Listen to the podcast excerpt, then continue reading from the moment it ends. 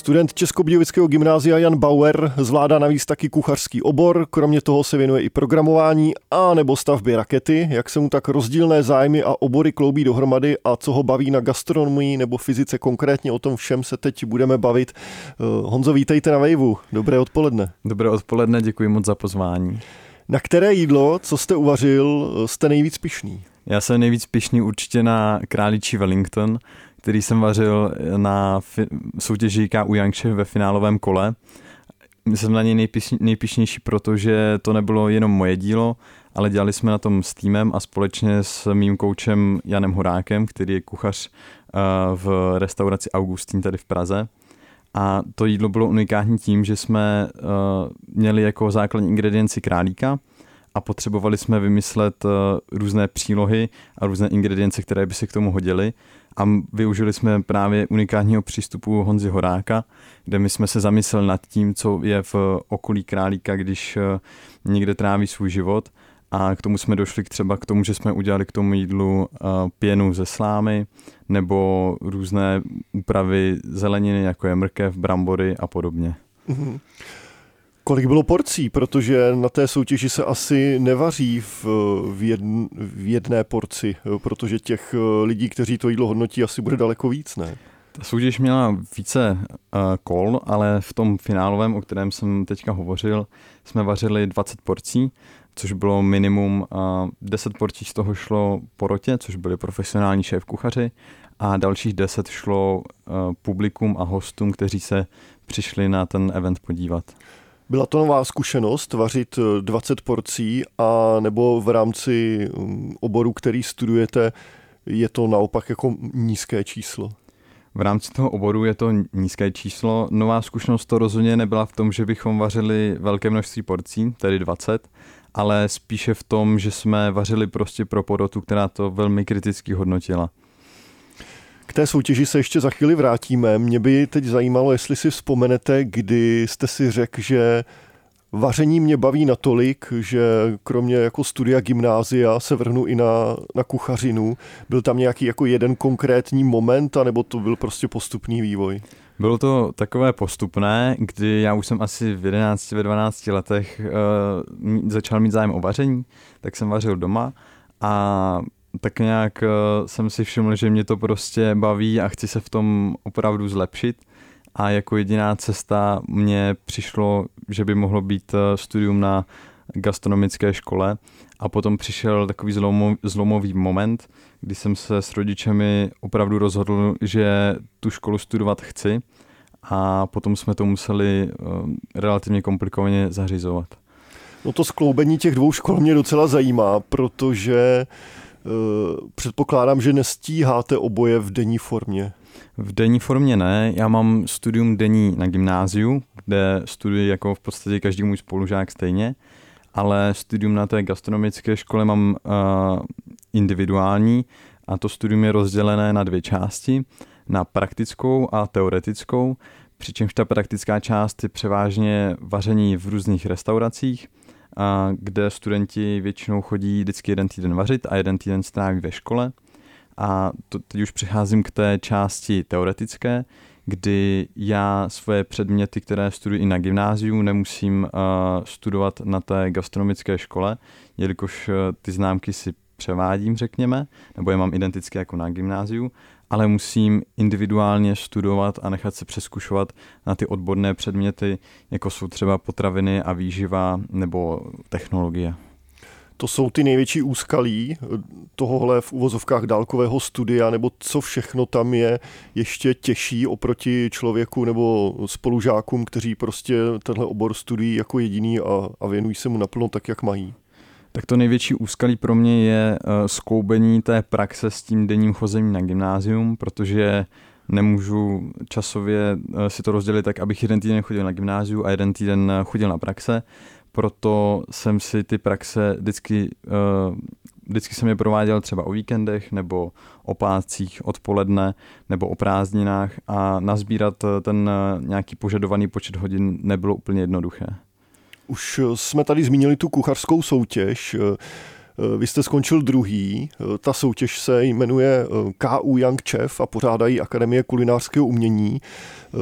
Jak konkrétně probíhala? Už jsme tady zmínili to finále s Králíkem, každopádně těch kol tam asi bylo víc, než se člověk do toho finále probojoval. Co všechno bylo potřeba uvařit a bylo to jenom o vaření?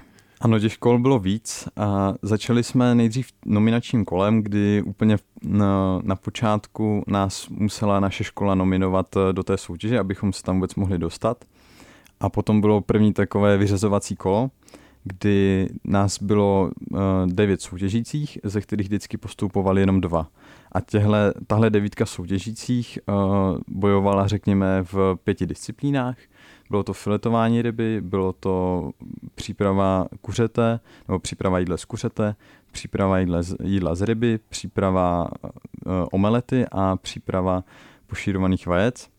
A takovýchhle devítek, řekněme, nebo těch skupin devíti účastníků, tak ty byly čtyři a z každé vždycky postupovali jenom dva lidé. A když potom uh, z těch, a ještě potom byl vybrán jeden navíc, aby nás bylo znovu devět, a z těchto devíti finalistů potom odpadli tři lidé po uvaření dalších dvou jídel a potom jsme uvařili další dvě jídla a zase odpadli tři lidé. A takhle jsme skončili jako tři finalisté a z té finálové devítky Uh, tak uh, jsme si vybrali v podstatě každý dva pomocníky, nebo my jako ta top trojka jsme si každý vybrali dva pomocníky z těch, co vypadly a jako tým jsme potom vařili v tom finále, kde ti pomocníci v podstatě už uh, vařili jenom řekněme pro, můj, pro moje umístění, ne sami pro sebe. Ale musím říct, že nejtěžší asi byly ty kola, kdy jsem uh, se dostal do té finálové devítky a museli jsme vařit uh, replikace jídel šéf kuchařů kde jsme museli opravdu každý krok, eh, tak jak nám to oni předvedli v kulinářském studiu, udělat úplně stejně. Museli jsme to jídlo úplně stejně odprezentovat a bylo hodnocené právě to, jak identické to je vůči té originální formě, co uvařil ten šéf kuchař před námi. No, když to tak poslouchám, to asi nebyla soutěž, která by byla hotová za jeden den. Určitě ne. Ty přípravy se vším, i s těmi přípravami to se vším všude trvalo asi tři až čtyři měsíce, kdy i na to první kolo, kde uh, jsem se, potom co jsem byl nominován, nominován do té skupiny s těmi devíti lidmi, tak uh, jsem se opravdu asi měsíc připravoval na těch prvních pět disciplín, jenom abych se dostal do uh, té top devítky. Kolik hodin jste naspal, vzhledem k tomu, že předpokládám, že jste během toho ještě normálně chodil na Gimpel plus do, do, do té druhé gastroškoly? Um, no, to je dobrá otázka. Uh, já jsem toho v té době asi moc nenaspal, ale většinou jsem to dospával, když jsem měl potom volné dny. Ale bylo to opravdu hektické, když jsem jeden den ráno byl na gymnáziu a druhý den odpoledne už jsem byl na hotelu připraven na to další den uh, vařit v gastronomické soutěži. Vzal jste sebou i cenu z druhého místa, talíř. Uh, Zajímalo by mě kromě téhle ceny, co jste si z té soutěže odnesl, čím vás to obohatilo?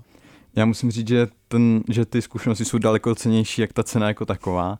A určitě mě to obohatilo v tom, jaký mám rozhled v tom oboru a jaké nové kuchaře jsem poznal, protože ambasadoři té soutěže, kteří tam byli s námi a kteří, kteří nám ta jídla hodnotili, jsou opravdu špička oboru u nás v České republice a dál to byly i kontakty mezi těmi ostatními soutěžícími a rozhodně jsem se zlepšil v těch disciplín, v těch eh, řekněme kategoriích, které byly hodnoceny během té soutěže, jako byla například hygiena, organizace práce a i jsem poznal třeba nové uh, techniky, které jsem předtím neznal. Teď budeme pokračovat o raketách, ale hosta rozhodně neměníme. Se mnou ve studii je pořád student Českobudějovického gymnázia Jan Bauer, který kromě toho, že se věnuje vaření, tak uh, také uh, staví raketu, jestli jsem to všechno správně pochopil. A kromě toho i programuje a baví ho fyzika. Čím vás přitahují tyhle obory, protože to jsou jako fakt rozdílný světy? Já musím říct, že ta fyzika mě a řekněme inženýrství mě přitahuje hlavně z toho, že můžu něco tvořit, jako například e, tu raketu na soutěž Czech Rocky Challenge. No, teď přeruším, jídlo se také přece tvoří. To je pravda, ale zase to, jídlo, to jídlo je tak více, řekněme, o smyslech a taková je to větší vášeň, ale ta fyzika je zase taková a konstruování té rakety je zase takové více o výpočtech a je to taková, takový preciznější obor, řekněme. Vám zbývají do maturity dva roky. To by mě docela zajímalo, z jakých předmětů plánujete maturovat, jestli už o tom jako teď přemýšlíte, když je mi jasný, že jsou to ještě jako dlouhý měsíce před vámi. Já mám eh, určitě v Merku angličtinu, potom samozřejmě češtinu a asi to bude informatika, fyzika, po případě matematika. Za dva roky maturita, ale za rok už vám skončí kucharský obor, protože ten je tříletý. Co potom? Řek, nejdřív budu muset samozřejmě zvládnout uh, složit zkoušku, za kterou dostanu výuční list, a, což nebude asi úplně jednoduché, ale jsem zvědav, jak, jak, to, jak to dopadne. A co se týče gastronomie, tak uh, do budoucna zatím nemám nějaké, řekněme, pracovní vyhlídky nebo vyhlídku toho, že bych uh, profesionálně se tomu oboru chtěl přesně věnovat. Mm-hmm. Zpátky k té raketě. Vy jste sem do studia vzal kromě, kromě té ceny z kuchařské soutěže i část raketového motoru, té vaší rakety.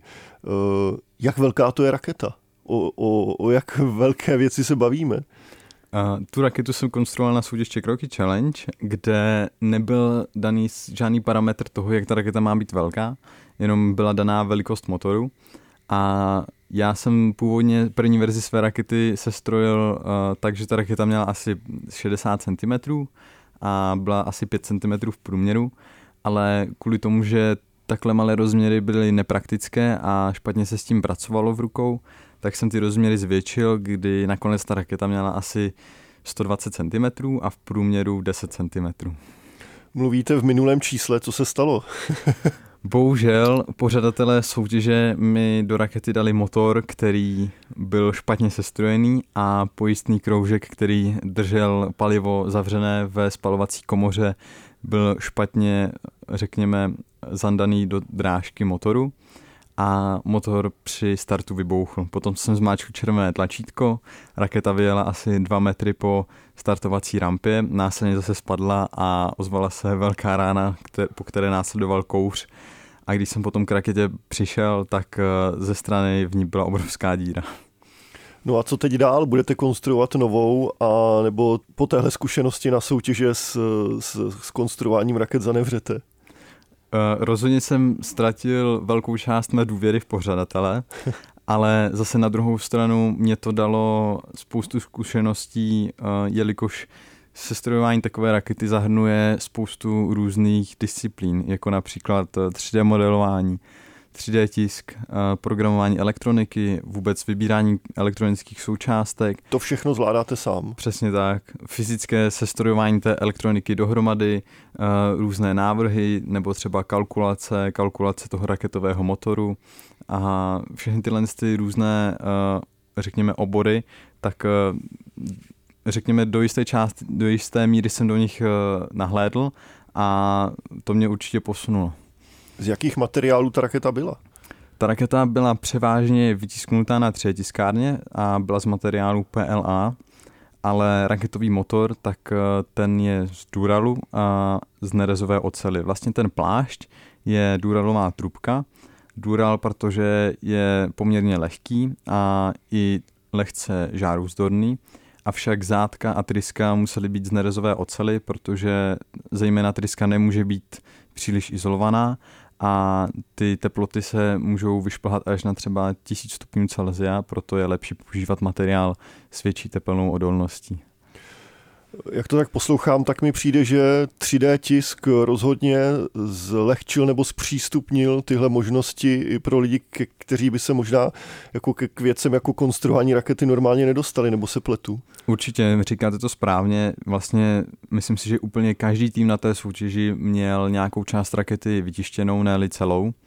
A ta technologie si myslím, že je budoucnost nejen právě v tom raketovém oboru. Mm-hmm. Když jste zmiňoval, že v gastronomii asi nebudete dál pokračovat profesionálně, jestli jsem to správně pochopil, tak eh, co chcete vlastně dělat po studiu? Je to, pořád mám to eh, rozhodování tak, tak řekněme otevřené a ještě si pořád nejsem jíst, ale uh, Pravděpodobně se vydám cestou inženýra. Mhm. Když zároveň poslouchám, čemu všemu se věnujete, tak mi přijde, že kromě času je to taky asi náročný na finance, nebo se pletu, se strojit raketový motor asi nebude úplně levná záležitost, jakkoliv je to jako v uvozovkách jenom 3D tisk? Uh, takhle, ta soutěž byla pro střední školy uh-huh. a mhm. já jsem si zajistil financování od uh, gymnáziu Mírovcova, tedy uh, toho gymnázia, na které chodím a ty mě naprosto uh, plně podporovali v mém úsilí uh, se té soutěže zúčastnit a umístit se a to samozřejmě zahrnovalo i finanční podporu. Takže vě, většinu, většinové náklady toho projektu mě zaplatila škola. Uh-huh. Co je teďka před váma? Nějaká další soutěž a, anebo si od nich dáte na chvíli klid? Ta raketová soutěž bývá jednou za rok a od toho si určitě dám klid a teďka v létě spíš chci si odpočinout ale teďka mě budou také čekat spíše zase programovací práce. Já totiž mimo jiné i kromě raket a vaření dělám třeba webové stránky na míru a rád programuji i ostatní věci, třeba letové počítače raket. tak to by bylo možná ještě na další rozhovor. Každopádně eh, tohle byl student Českobudějského gymnázia Jan Bauer, který se věnuje spoustě různým oborům, jak jste mohli slyšet v dnešním rozhovoru. Tak ať se daří do budoucna, ať rakety nebouchají. Díky za návštěvu a, a mějte se dobře. Děkuji vám moc, děkuji za pozvání. Naschledanou.